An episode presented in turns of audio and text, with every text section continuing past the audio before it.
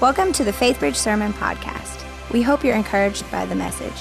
For more in depth content and answers to questions submitted during the sermon, check out our podcast called Postscript. You can find it on iTunes or on our website at faithbridge.org forward slash podcast. Hey!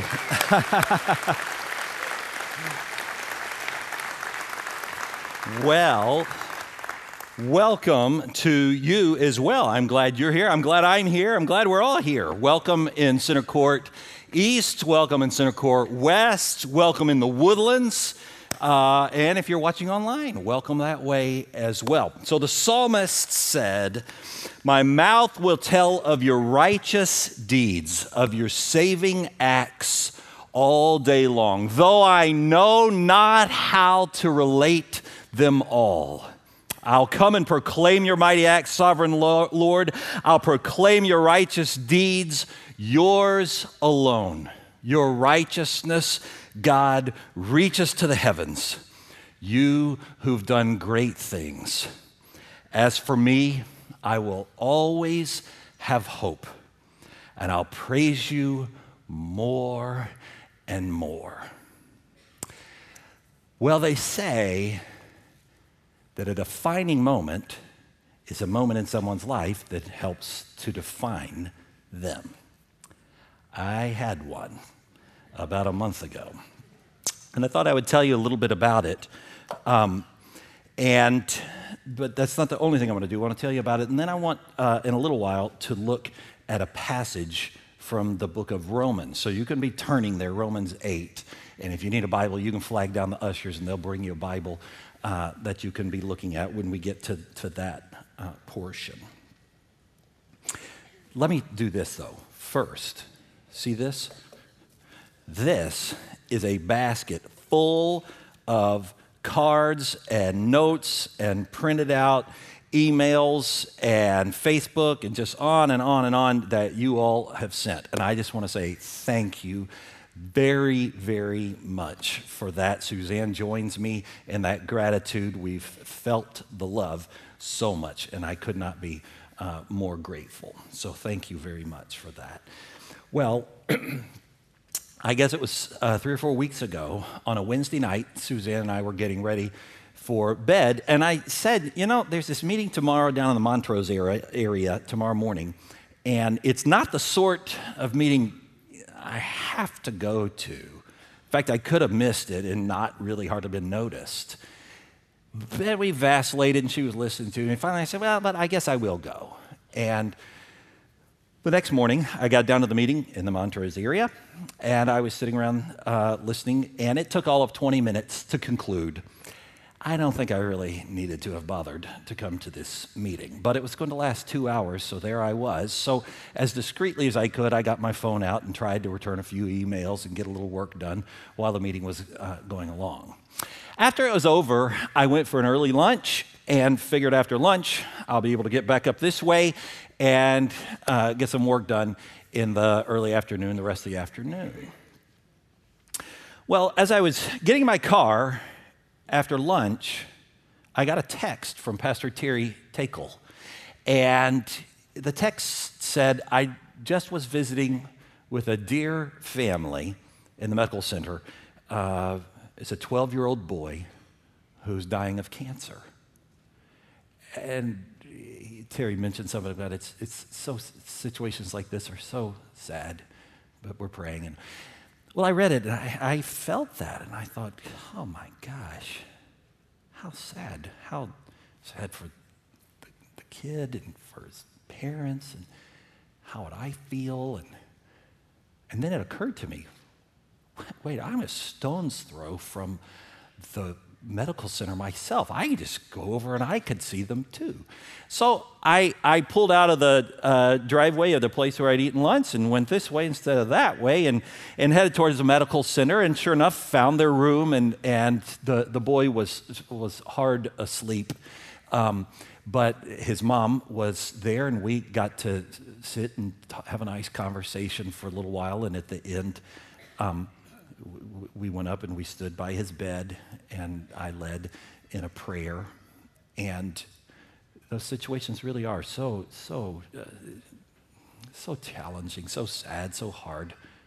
And you wish that you could do more. And, but afterwards, I said, Well, I'm praying for you. And she said, You know, thanks so much for coming. And we bid each other farewell. I was heading down the hallway back to my car.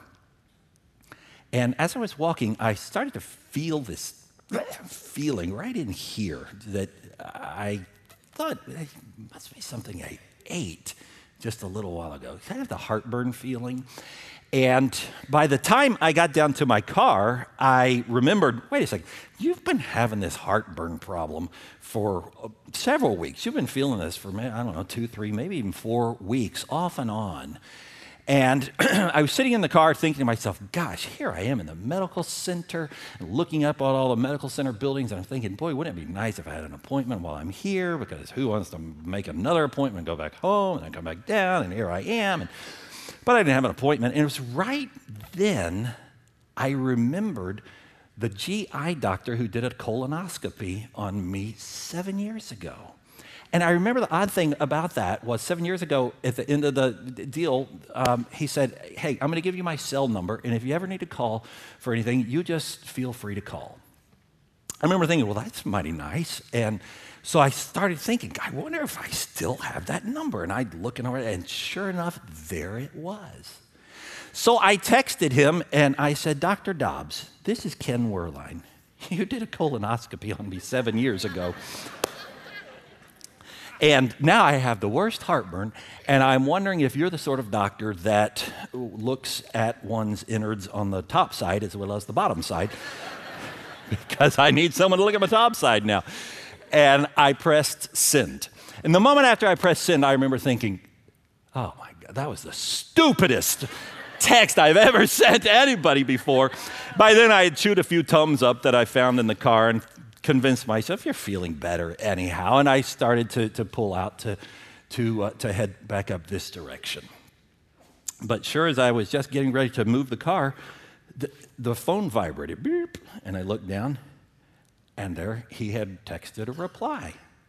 Dr. Dobbs said, Yes, certainly I'm that kind of doctor. When would you be available for an office visit? I said, Really? believe it or not, uh, I could come right now. In fact, I'm just around the corner from you. And he texted right back and he said, Well, that's great. Come on up. I'm seeing patients all afternoon and we'll just work you in. It may take a while, but we'll get you worked in. And I said, Well, great, thanks. I'll be there. So I went around the corner, parked the car, and went up to his office. I waited for 45 minutes, I don't know, maybe an hour. And sure enough, they worked me in, and we went back, sat down uh, in his office, and he began to ask me the typical kind of intake questions that, you, that a doctor asks. I was describing the feeling. He says, When do you feel it, well, it's sort of here, it's sometimes here, it's just uh, right in there. And, and he said, Well, let me ask you this, Reverend. Has it ever just knocked you back to where you had to sit down? I said, Yes, it has. Several weeks ago, I was at the gym and I was on the elliptical machine. And I like to do the elliptical machine. Usually I go 30, sometimes 40 minutes. And I don't think I'd gone three, four, five minutes max. And I felt it. I felt it so strong. I, I finally just, I, I don't think I can do this. So I just got off and sat down. And, and after a little while, I felt a little better. And so I just did a few light weights and, and called it a day. He said, huh. Ever felt it like that other times? I said, Well, as a matter of fact, I was at the gym yesterday. Because, see, I have this trainer and a couple times uh, a, a, week, and, and we were doing these step ups, you know, where you step on this thing and you go for a minute and then you get a few seconds to, then you go another minute. And, and we were doing that little deal. And in between the minutes, I, I had to sit down. I don't usually have to sit down. I was like, because I remember thinking, man, what are you eating that is doing this to you? At that point, he said, Reverend, you're giving me confusing signals. He says, You're giving me symptoms on both sides of the ledger. You are describing some acid reflux, heartburn, GERD kind of um, symptoms. But I don't know if you've realized, you're also describing some cardio symptoms. And the telltale sign for me, he said, is twice you've closed your fist and you've gone to describe the feeling. I said, Yeah. That, he says, You don't realize it, but that's kind of a nonverbal sign that cardiac patients always use describing heart problems. I Huh. He said, Who's your cardiologist? And I said, Well, I don't have one, which is kind of embarrassing uh, when I'm considering how good of a hypochondriac I am. I. I I don't have one. So he, he looks up in his phone and he said, Well, let me call my friend Stuart Solomon. And so he calls him up, and clearly they're friends, and they chuckle about a little joke or something for a moment. And he says, Well, I'm sitting here with Reverend Werlein, and he's kind of giving me some symptoms on both sides of the ledger, and, and I'd like for him to come over and, and see you. Would you work him in? Yeah, good. Okay, I'll send him over. Thanks, bye. Hangs up. Says, Okay, now, Reverend, I want you to go over to his office. He's a couple buildings down, so you just drive down there, park in their garage, go up, and, and uh, he'll get you worked in just like we did. I said, okay, well, boy, thanks very much. And last thing he said, he said, Reverend, take your time. When you're walking, just walk slowly. I said, okay. Well, I got over to the other building and rode up, and the door opens on the 30th floor. And and there's this lady, and right there she says, What's your name? And I said, My name's Ken Werlein. She says, Come with me. So I'm walking with her. She hands me a clipboard. She says, You can fill all this out while I'm working on you. We get in the room. She starts sticking these things all over me and starts asking me questions, and I'm trying to fill out the things as well. And, and we're going along, and, and after a while, Dr. Solomon comes in, and he says, Well, here you got some stuff maybe going on. I said, well, I, have never thought of it before, but I guess maybe I do. He says, well, your resting EKG is, is, is fine. Describe to me what you're, what you're feeling. I described it. He said, you exercise? I said, yeah, oh, yeah, I like to exercise. I know it doesn't show because I, I supplement with some extra calories afterwards, but I, I do, and and you know, I have a trainer several times a week, and I do the elliptical machine in between. So I'm usually there three, definitely, sometimes four, and even occasionally five times a week. He's like, okay. He says, you ever feel it there? I was like, yes. I started to tell him the same two accounts that I had just mentioned to the other doctor, and it was then I thought, uh oh, I'm not describing heartburn, am I? After a while, he said, Come with me. We went back to this room, and he said, I, am I want you to do, uh, get on the treadmill, and I want to watch what's happening. And you need to tell us if you feel the, because he said, Are you feeling it now? And I said, I don't think I'm feeling it right now. He says, Okay, if you feel it, I want you to say, Feel it. Don't, don't just keep going. I said, Okay. And so I got on and I'm all wired up in the cuff, you know, and, and I start walking and, and everything's fine. It goes a little faster, goes a little steeper, goes a little faster, goes a little steeper. Doing fine. Finally, we're up to a point where it's, it's not like an, you're running, but it's faster than you can really walk. So you're kind of jogging. And I'm doing that deal and I felt the feeling. And I said to the technician, uh, I think I'm feeling the feeling. I think I better stop it. And, and that thing came to a stop. He said, just sit down right there. And so I sat down. I said, can I have some water? And he got me a cup of water. He said, yeah, sure. And he took the paper out to the doctor. And a moment later, we went out and we met around the corner. He said, Mr. Werlein, you felt the feeling, didn't you? I said, yeah, I think I felt the feeling. He said, come here, sit down. We need to talk. I said, okay. He said, You realize you failed, your heart failed the stress test. So I said, Well, I kind of figured so. he said, I had a feeling you would because of what you described from the gym. He says, I got bad news. You have very high ST elevation, which means you've got the worst kind of damage that you could hope for. It's telling me you're trying to have a heart attack. It's not a matter of if, it's a matter of when. I think it's going to happen in the next 24 hours. I like, wow. He said, I don't even want to send you home. I said, well, I don't even want to go home. so we're on the same page. And I said, so what do we need to do? He said, we're going to go down the street to Methodist. We're going to go to the cath lab, and I want to get there first. And I'll go in with a balloon, and I'll open up the artery, and then we'll put a stent in. I said, okay. Sounds good to me. He says, if everything goes right, a couple of hours, we'll be done, you'll be good. He said, if there are any complications, we'll deal with the complications as they arise. He said, call your wife. I said, okay. So he said, I'll be back in a moment. So now that's an awkward conversation. But hey, baby, you know, I went to this meeting that I didn't really want to go to, and then I had lunch, and then I got this text, and then I went to the GI doctor, and he sent me to the, to the to the cardio doctor, and then I failed the stress test. Now I'm going to have a heart attack in the next 24 hours. Can you believe that? Could you come? And she said, oh my gosh, let me get the boys taken care of, and, and I'll be there. Well, at that point, Dr. Solomon uh, came back in. Now, by, by this point in the, it, it was evening time. Was, people had kind of been leaving the office, and it was probably 6.30 or so, sort of the sun was setting. And Dr. Solomon said, just follow me. So I started to walk behind him. He said, we're just going to walk slowly. I said, okay. I had a briefcase because I always take some work to work wherever I go, just so I don't be bored. And he said, let me um, let me take that and I'll carry that for you. I said, Well, okay. We get to the elevator, and he said, If it, if it wasn't so urgent, I'd let you go by yourself and you, you check yourself in tonight and for observation. We'd get to it in the morning. But this one's urgent. I said, Well, I kind of gathered that. Thank you. So we ride down the elevator, we walk out, and he unlocks his car. And he opens up the passenger door. He says, Here, just sit carefully. So I crawled in the passenger side and he got in the car and we went down his garage and out onto Fannin Street and over to the Scurlock garage and he wheels in the Scurlock garage and he comes around and helps him kind of get out and we walk a little ways, and then he sees a wheelchair.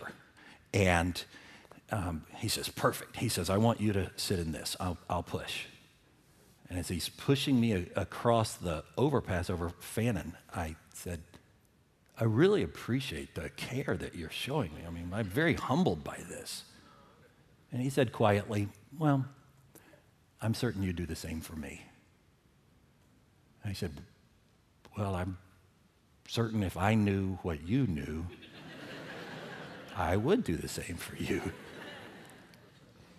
It's interesting, when we were going across, he, going to the hospital, he said, um, I had a friend years ago, this big guy, and he had what you have. And the next morning he was gone. And ever since then, I don't mess around. Even if it's at the end of the day, we're, we're not going to let this go. Well, again, thank you.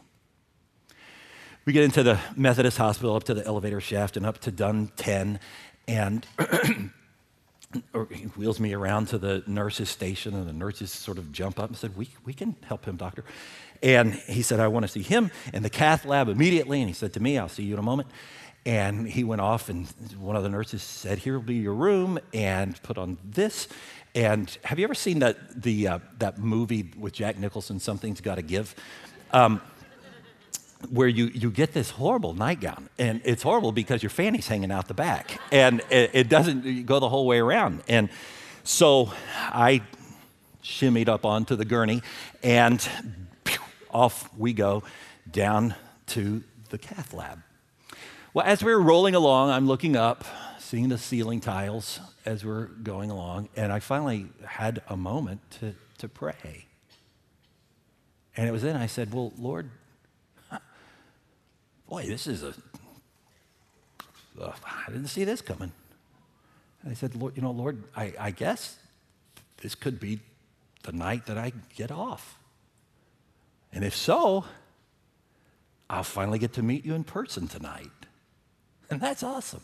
And I felt so peaceful at that thought. You know, it's sort of um, what Paul said to, to die is, is gain when you're in Christ. But for this thought that came across my mind, I thought of my family. and particularly my seven and, and 10 year old boys. And I said, But Lord, just don't feel like I'm finished.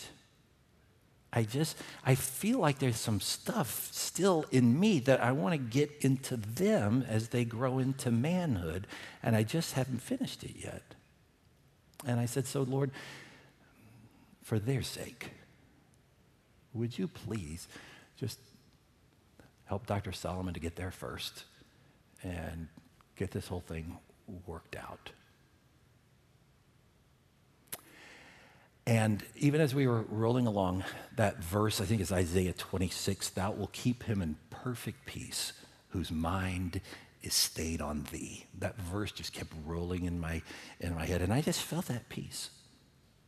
And in we went to the cath lab. When you go in there, you, they don't really put you all the way out, they just sort of loop you up. Uh, a, a, little bit. So I don't remember very much, but I do remember um, at the end, of the procedure, Dr. Solomon leaned over and he said, Mr. Werlein, everything went great. We're in good shape. And I said, Fantastic.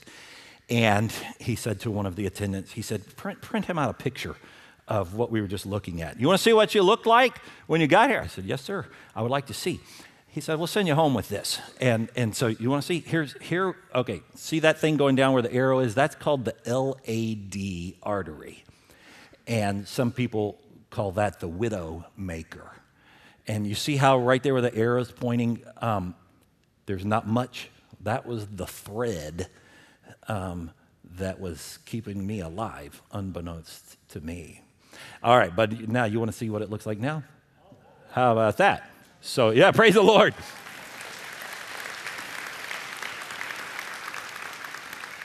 nice and juicy.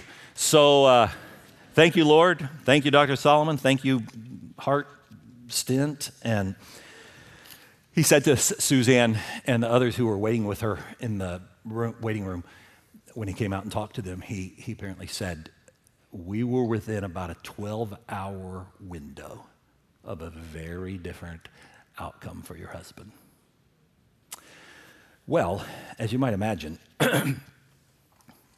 this gives one some things to think about. And I've been thinking a lot the last several weeks. Incidentally, people, uh, many of you have asked sorts of questions like, well, do you feel so much better than you were feeling then? Did you feel so bad then? And, and, does it run in your family? And what are you taking now? And, and what are you doing differently? And these sorts of things. All good questions. The very sorts of questions that I would be asking as well.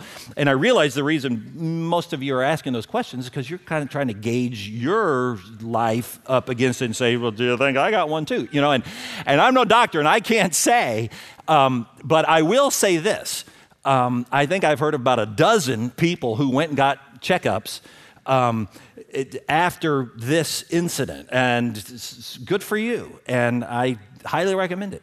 And, and, and, in fact, the best of the stories is about a lady who, because of this story, when she heard she got her blood pressure checked, it was so astronomical, they rushed her to the hospital. And she spent, I think it was three nights, I heard, and to get her numbers back in, in more of a healthy place. And so, you know, praise the Lord for that. Here's what I want to do, though. I don't want to spend the rest of the time talking about those sorts of things, although those are valid questions. So, we're going to do a little different type of postscript this time. If, if you want to ask those kind of questions, uh, how do you feel? What do you, text those in, and, and so the postscript won't be so theological this time. It'll just be more experiential um, slash medical, but I'm not a doctor. So, you know, I'm just gonna, all I can do is tell you my experience, all right? So, what I want to do in our final minutes is I want to move now from my testimony to God's Word. And I would like to highlight from this passage two unshakable truths that I want to send you out of here with today. Okay, let me read to you from Romans chapter 8 in, in verse 28. We'll start. And we know that God causes all things to work together f- for the good to those who love God and to those who are called according to his purpose. Now we'll jump to 38. For I am convinced that neither death, nor life, nor angels, nor principalities, nor things present, nor things to come, nor powers, nor height, nor depth, nor any other created thing will be able to separate us from the love of God which is in Christ Jesus our Lord. Two bedrock truths. The first one comes from verse 28. All things are working together for the good of those who love God and are called according to his purposes. Now, what does that mean? What does that mean exactly? It means this it means that God is weaving together for our good and His glory every single thing that ever happens. That's what it says. And as I've pondered the list of, of choices that I made that day to go to the meeting and the text and the hospital and this doctor and one thing after the next, I, I, I can't help myself just over and over that, that passage in Proverbs has come to mind. Proverbs 16 9. We can make our plans, but the Lord determines our steps. This means we make our own plans, but when we actually commence, uh, when we start doing those plans, somehow it always fits in with God's great plan. Now, if you're like me, sometimes you wonder, well, so now how does that work? It, I mean, how does man's freedom and the choices that we're making, how does that fit together with God's sovereignty and how He's weaving it all together and it's all part of His great plan? And, and you know something? I don't know. But I've just decided I'm not qualified to be God, and so I don't have to know. But it, I, I do know that the Bible says it's both. That God is absolutely sovereign and we are absolutely free agents that are held responsible for our choices. But that none of those choices will ever knock him off his throne or not be masterminded and woven into the great tapestry of his plan. I don't understand. We tend to be either or kind of people. But the Bible's sort of both and on this one. And we see that. We see it biblically in numerous instances, but never more clearly, perhaps, than the story of Joseph. Remember Joseph and the coat of many colors? And you remember how uh, there in Genesis, his brothers sell him off because they hate him and they're envious of him, and he's more beloved than they are by the father. And wears the coat around to show it. And, and so they sell him off into slavery, and he gets hauled down to Egypt. And if you were to stop there, you know, when the brothers are telling the dad, well, he's dead, eh, that's the end of Joseph, you would think this is a horrible story. But of course, you read on all the way through chapter 50 of Genesis, and you see Joseph gets down there to Egypt, and one thing and another, and the Pharaoh needs a dream interpreted, and he interprets the dream, and he explains, well, see what it really means is there's going to be seven years of famine, and you better save up some grain, like seven years of grain. And the Pharaoh says, well, why don't you kind of help us do this? Because you kind of understand all this stuff, so why don't you be the organizer? And so Joseph's second in command, and all of Egypt, and years later, who comes calling for food? His brothers. And ultimately, his father, he would be reunited with. It is a very powerful, touching scene when they're all reunited and Joseph explains who he is. And you get to that point of the story and you say, huh, God was never not in control of all that was happening there. Well, weren't the choices that the brothers made, weren't those horrible? Yes, they were horrible choices. Yes, they're mean, cruel. But somehow God was working it together for good. So, I guess you could say several weeks ago, the Lord just pulled back the curtain in my life just enough to let me see how totally in control He is. So, why do I share this with you today? Well, certainly because I want to give Him the glory that He's due and the gratitude, but also for this reason. My hope is that through maybe hearing the story today, your trust in Him would be bolstered. I know mine has been. And so is our friend Lawrence. Lauren and Pete are friends through, well, through church, but also through baseball. Uh, we have kids who play on the same baseball team. And, and several weeks ago at baseball practice, one evening, I was telling her and some others who were standing around, I was telling some of the story that I just told you.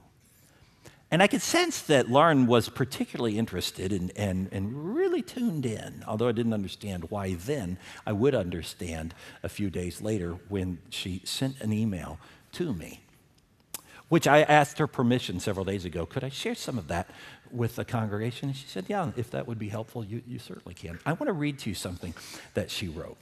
Pastor Ken, listening to you describe your day leading up to the surgery, the GI doctor you met seven years ago, whose number you still had, and him seeing patients that day and recognizing your nonverbal communication when you put your fist over your heart, led me back to s- some fears and worry that have so dictated my life for the past 10, 15, even 20 years. She says, You see, I, I've had numerous traumatic experiences which have shaped my life and dictated a lot of who I am today. The greatest and most traumatic of these being the loss of my father nearly 10 years ago. My father went on a mission trip after Hurricane Katrina to Beaumont to help rebuild homes. He owned his own construction company for 16 years. Wasn't certain about going on the trip since the company wasn't doing so well at the time of the trip. Well, as it turned out, my father and another gentleman were walking under a portion of the home when the roof collapsed and trapped my father and the other gentleman. My father died immediately. The other man survived. Both men had families. Both men were there to serve others. Yet my dad was the one who lost his life. I share this story not for sympathy, but because after our talk, I realized that event has shaped much of my what if mentality in life. If something can ever go wrong, this is where my mind takes me first. Not to pray about the situation or hand it over to the Lord or be submissive to the Lord, but to worry and to obsess and to keep myself from enjoying many things. So, circling back to the other night at the boys' baseball practice, your words spoke directly to my soul. Your what ifs painted this beautiful tapestry in my mind of how the Lord is standing by us every second of every day. Sort of like a conductor leading a symphony. He has the pieces all set in place. All we need to do is stop and listen to him and recognize his presence and follow him. She says, Wednesday night, I was brought to tears realizing how mighty and great our God truly is. It's true, He really is in control. He's sovereign. Second thing, the other thing, and this comes from verses 37 to 38. Nothing can ever separate you from the love of Christ our worship leader, uh, John Sherrill, he said to me the first time I saw him after this, he said, Man, when I read that whole thing of kind of what happened to you, the first thought that came to my mind was, Ken must feel so loved by the Father. I said, Yeah, it is true. I mean, I know uh, that God has always loved me. I've always felt that, but I'll tell you, I've never felt it as acutely, as unforgettably as recently. Now, let me anticipate something that I know is going through many of your minds right now, okay? I know what you're thinking. Many of you right now, you're thinking, yeah, but, yeah, you just talked about this lady whose dad got killed, and what about then? What if the outcome hadn't been so good? Then what? What about when the widowmaker makes a widow? Or, or when a child is taken? What about what about then, Ken? Trust me. I've been thinking a lot about that. Particularly as I learned that the 12 year old who, whose room I visited that day, Simon, did die of cancer. I have thought about this. What about then? Is he not loving us then, the Lord? Is, has something separated us from his love after all? No, that can't be it because, because he says clearly nothing can separate us from the love of Christ. So, what about then? You know, it's interesting. When I was talking to Simon's mom that day, in that conversation that just lasted long enough to keep me downtown, I remember asking her, I said, Well, I'm curious. You've been through so much, you're going through so much. It's gone on for a couple of years. Through all this, I asked, has God felt farther away or closer than ever? She said without hesitating, Oh, closer than ever. No doubt about it. We've just felt his presence. We've seen his hand just so many different ways, closer than ever. Which shouldn't surprise me. It shouldn't surprise you. Because Christians throughout history, people who have followed Christ throughout history, have attested to this experience in the midst of sufferings, feeling the presence and, the love of Christ even more than when they're not suffering.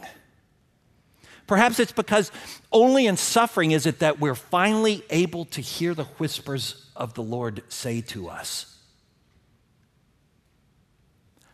I know what it feels like to suffer. I know what it feels like to be betrayed. I know what it feels like to be abandoned. I know what it feels like to die an agonizing death. I know what that feels like. I've been there too. Or to hear the whispers of the Father say to our hearts, I know what it feels like to lose your child because I lost mine, watched him die on a cross. See, we tend to forget God is sovereign, yet, he did not exempt himself from the realities of this fallen world, from suffering and from pain and even from death. He didn't exist, even though he is sovereign and he's in charge of everything, he said, No, no, no, I, am going to come into this world. I'm going to play by the same rules. That means I'm going to suffer as well. That means I'm going to die for you on a cross. He didn't immunize himself, in other words. He said, I'm going to come closer, closer than ever. And this is why, friends, in good times, yes, but in bad times also. He says, Nothing, nothing, nothing can separate you from my love. Nothing can. Now, I bet if you haven't felt his love before, that it's probably for this reason. It's probably that you have kept it too uh, abstract and too theoretical. Sort of like, well, I know God's out there somewhere, and so He probably got a little love for me somewhere out there. And, you know, you've kept it too abstract and too theoretical. You have to make it personal. It has to get personal if it's going to really touch you. And don't you realize His love was never made more personal than through Jesus? Jesus is the love of God coming here to this earth, living the life of perfection that we couldn't live for ourselves, and then saying, I'll die now, the death of consequence that you deserve to die. I'll step in and I'll die in your place. I'll take the hit for you. Now, if that isn't love, I don't know what, what is. You have to let it get personal and ponder that. Look back at the Garden of Gethsemane, look back at the cross, and, and, and, and you can't help but miss it. All the greatest forces of the universe were bearing down on him. And he could have stopped it. He, could, he had all the power in his hand. He could have stopped that. He could have stopped the torture. He could have stopped the death. All he had to do was give up on you and me. All he had to do was quit, just walk away. But he didn't. Charles Spurgeon, I think it was, said, Jesus was up on the cross, nailed, bleeding, dying, looking down upon those people who betrayed him and who'd forsaken him and denied him. And in his greatest act of love in the history of the universe, he stayed. He stayed for you and for me. And so Tim Keller writes bomb after bomb after bomb was coming down on Jesus, trying to get him to drop us, trying to get him to separate from us. And even hell itself couldn't do it. He stayed. Nothing could separate his love from us. He died for us. So, friends, that's how you can know that you can know that you know. Nothing will ever separate us from the love of Christ. If He wouldn't drop us then, He's not going to drop you now. And so that's why it is that Paul just can't help himself. He just bursts forth at the end of this passage. For I'm convinced that neither death, nor life, nor angels, nor principalities, nor things present, nor things to come, nor powers, nor height, nor depth, nor any other created thing will be able to separate us from the love of God, which is in Christ Jesus our Lord. Nothing can separate us from him. So, what am I saying today? Two things. He is both the sovereign king, he is in control. And he's our loving father. Of these two things, I am more certain than ever. And I hope that you will be too. Let's pray together. Thanks, Lord, for the reality that you are king, you're sovereign, you are in control, that somehow the things that we're doing fit into your great plan. Doesn't make any sense to our minds how that could possibly be, but then that's why we're not God. So, Lord, thank you that you're in control. Thank you, God, that you're a loving father, that your heart is just full of love for your children. And never did we see it so clearly as when Jesus, you came and you hung on the cross for us, standing in our place, when you could have stopped it all, but you didn't.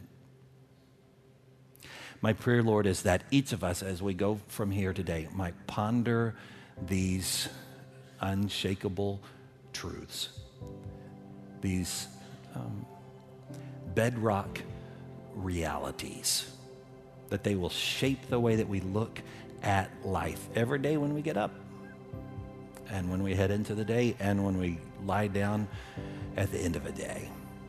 And Lord, if there's anybody here who hadn't opened up their hearts to Jesus in the first place, trusting in you, putting their life in your hands, my prayer, Lord, is that even in the quietness of this moment,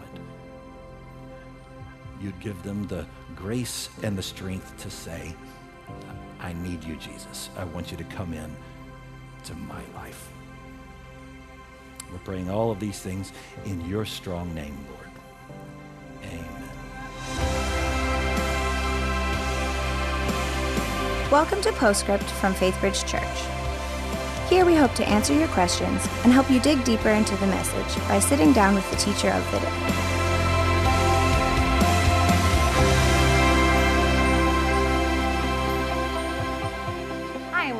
Postscript. I'm Lou Ann Riley, Grow Group Director, and I'm here with Pastor Ken, who just told us the story of your near miss. Um, yes, but like you said earlier, um, that you're so glad to be back, and we are glad to have mm, you back and here. And so you talked about in the message today a little bit um, about addressing some things further in postscript, clearing up some things, the most popular questions that people sure. want to ask you about what happened, yeah. um, basically the medical side of it yeah, that right. we didn't talk as much about today. So I'm just going to ask you a few questions about that, Good. and then we'll talk um, a little bit more about the message and some questions that came in about that. Great. Um, so tell me, how are you feeling? I feel great. Compared to before? well, now see, that's the thing. People, everybody says, so you must feel so much better than you felt before. And the truth is, I felt fine before, except in those instances that I described, like when I was at the gym. And so, what is that? But and I think that's must be why they call it the silent killer, mm. because I didn't feel bad. In fact, you know, people who saw the video, because we had recorded that sermon on a Tuesday before this happened on a Thursday, which people saw the video on Sunday and said, he didn't look that bad. Well, I didn't feel that bad. So I felt okay then, and I feel great now. So Okay. it's stuff on the inside. So the other questions being, um, does this run in your family? Is Yeah, it that's- well, hereditary, see, right. diet? What would you attribute to Right. these? I've been doing a little learning about that. Well, first of all, it doesn't run in my family. Uh, so, th- but there's uh, several things, you know, the, um, most people know this, but I've been reminding myself. There's nine markers that they say you're, you're always going to be wanting to look out for. And those are smoking, your lipids, like cholesterol, uh, high blood pressure, psychosocial factors like stress, diet, alcohol uh, consumption, diabetes, physical activity, inactivity. Did I say obesity? Um, so that's nine. Well, I went through and said, hmm, I definitely don't have six of those. Um, I'm carrying about 20, 25 extra pounds. Well, I was. Now that's down. Um, so I'm working on that one. The stress, trying to work on that. I don't exactly know how you work on that exactly, but um, and and then there was maybe one other one, uh, not smoking, not physical inactivity. Oh, the lipids. Yeah, my cholesterol was on the high end of normal. In fact, at my most recent checkup, I had said to the doctor, I said, You think I ought to take a, a statin just to knock it down a little? And, and he had said, You know, we could go either way on your situation because you're within normal, but you're on the high end. Mm-hmm. And so we agreed we'll just watch it um, a little bit and see if I could bring it down a little bit on my own. but then that night he texted me in the hospital, guess we're going on the Lipitor. And um, so, you know, the doctor said an interesting thing. Uh, he said, I know you're going to want to pinpoint why this happened, and it's particularly frustrating when it doesn't run in your family. And when you don't drink and smoke and you know he said sometimes people just get a condition. And he said everything else looked good in you. He said i, I think probably a plaque moved and then got dislodged got dislodged and then moved and then jammed um, right there. And he said sometimes people just get unlucky. But then we agreed that the lord had uh, more than taking care of uh, that unlucky situation. Well, I'm glad that you're feeling good now thanks. and uh, have your treatment. Um, so I know that you spoke a little bit about talking to God as you were going through the process, and I know prayer was a huge part. Yeah. Plenty of people praying for you, right. and um, so the question that came in is around that today, and specifically it says. If God is in charge of every step, should we be praying for protection? Should we pray for healing? Does it make a difference? Can it change the outcome? Um, and I know in these moments, Yeah. that's that's what you do. What right? Yeah, and which is a great question. All of those variations of the question are great questions. Several thoughts about that. We know, well, what I wanted to try to emphasize in the talk was that God is absolutely sovereign and He's absolutely our loving Father. And how those fit together um, well, not so much the loving father part, but but our, regarding specifically the sovereignty, how does our choice and our freedom f- fit into that? The challenge, I think, for us, and I think the questioner is probably characterizing this. We want to make it either or. It either is all up to us, and we're determining this thing, and or it's up to God, and He's already determined it. And but in Scripture, it's both, and this is the great mystery. And so, where does that line sort of where does the end of our free will and the beginning of his sovereignty, the end of his sovereignty and the beginning of our, how does all that, well, that's why I said, I've just decided I, I cannot, I, well, I'm not God. I'm not qualified. I don't have to understand, but it is both. And you see evidence of that. You see it like when you go back um, and you see Moses um, there, who in that situation after the Ten Commandments and the rebellious um, Israelites, and God is done with them, and just he's just so upset. And what does Moses do? Moses says, No, God. Mm-hmm. He pleads with him. He says, Think about it, God.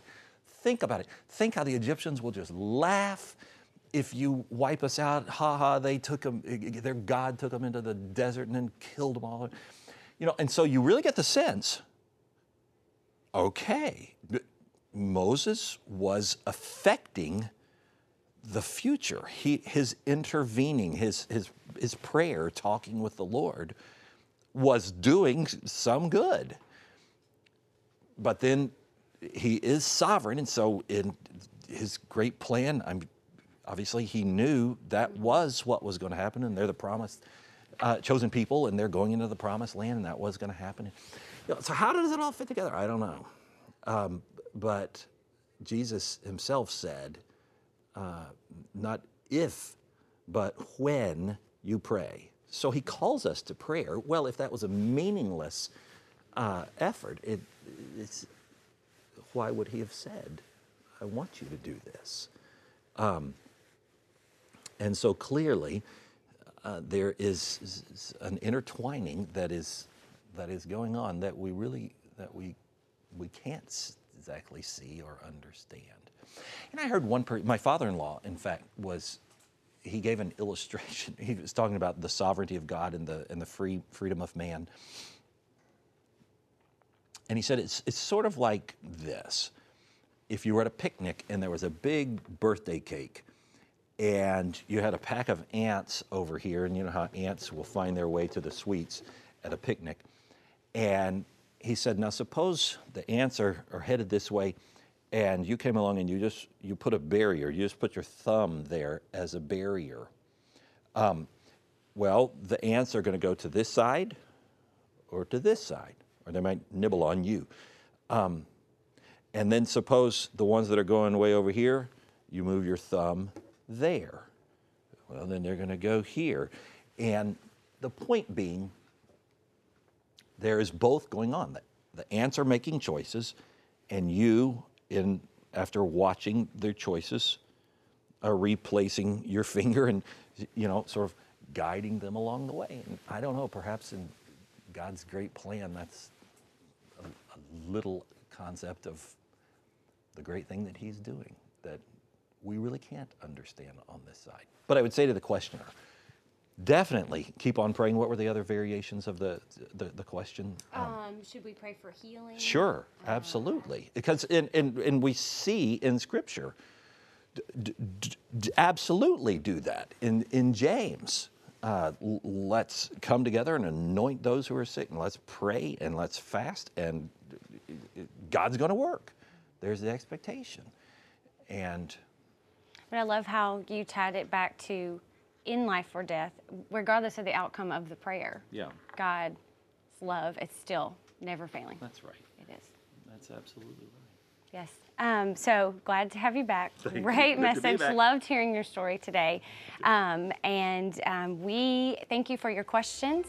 Join us back here next week with Rob Morris from Love 146. Thank you. Thanks for joining us for Postscript. Help us keep the podcast interactive by submitting your questions during the morning services. Learn more at faithbridge.org forward slash postscript.